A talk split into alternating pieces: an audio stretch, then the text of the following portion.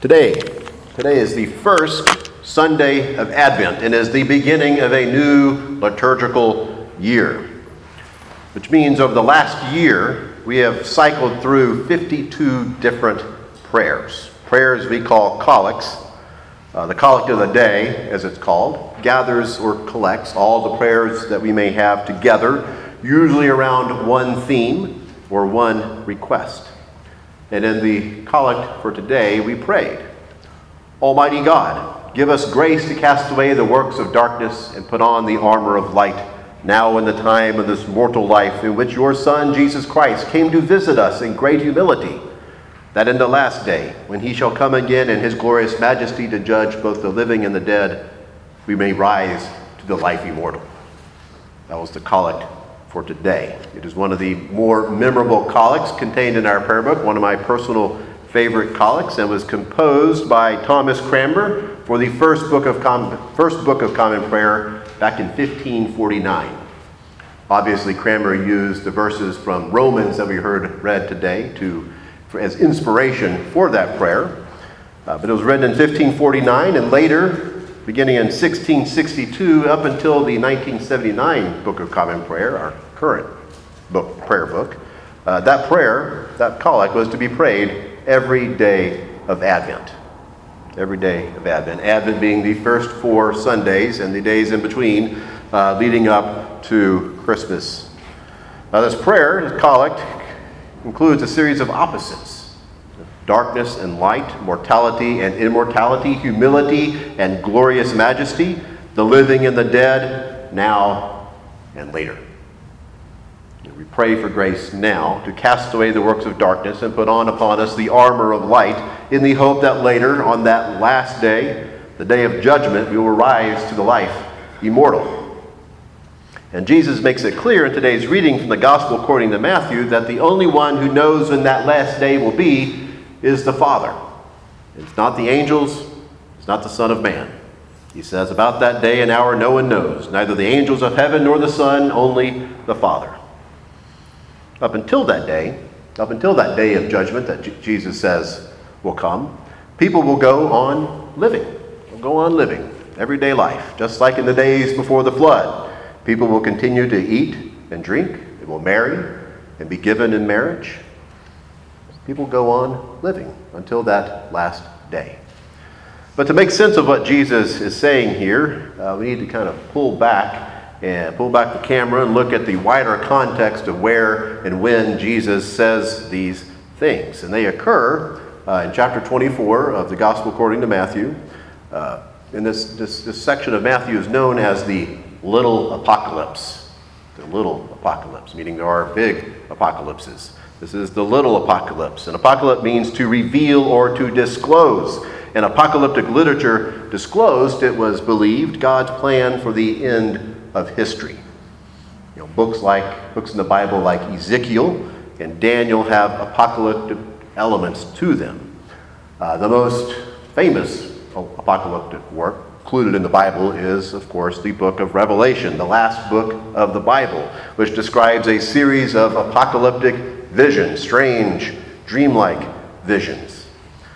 And the purpose of Revelation and those other parts of the Bible, and even what Jesus says today, was to fortify and encourage the hearers of those words to remain faithful during difficult times and to remind them that God would act and save his faithful people. So, through its bizarre imagery, uh, that is what the book of Revelation purported to do encourage Christians to endure. Similar to what Jesus says in parts of uh, chapter 24 of Matthew. And Jesus delivers this little apocalypse in response to the disciples when they pointed out uh, to him the, the temple's grandeur. They were walking out of the temple there in Jerusalem, and the disciples pointed out how you know, grand the temple was. And, then Jesus said to them, uh, Well, all that will be thrown down stone will be removed from stone. And so they were wondering and curious about this. And so they later said to Jesus, Tell us when this will be and what will be the sign of your coming and the end of the age. And that is when Jesus launches in to the little apocalypse and warns them not to be led astray, that they will hear of wars and of famines and earthquakes, and that those are just the beginning of the birth pangs, for there will also be false prophets and persecutions. And then, after all those things, the sun would be darkened, and the moon would not give its light, and the stars would fall from the sky. And then finally, all the tribes of the earth would see the Son of Man, Son of Man coming in on the clouds. And it says that the Son of Man will send out his angels to gather his elect. And that and it would be like what we hear him say today. That when two will be in the field, one will be taken and one will be left. Two women will be grinding meal together and one will be left. And so Jesus says, therefore, keep awake, for you don't know when this is going to happen. So as Jesus' birth, as we recall in Matthew, was signaled by the rising of a star, his return will be signaled by cosmic phenomena. The sun will be darkened, the stars will not give their light. And the little apocalypse encourages us to keep awake, to endure, and not be led astray. And though, for those who endure, who are faithful to the end, they will be saved. So what is going on? So what is going on here, and how are we to how are we to endure? How are we to keep awake? Well, one thing we can say about all of this is one thing we can say about this is beyond the veils of war, beyond the veils of earthquakes and famine, behind false prophets and impostor messiahs and persecutions, beyond the tumult of our present time, is the living God.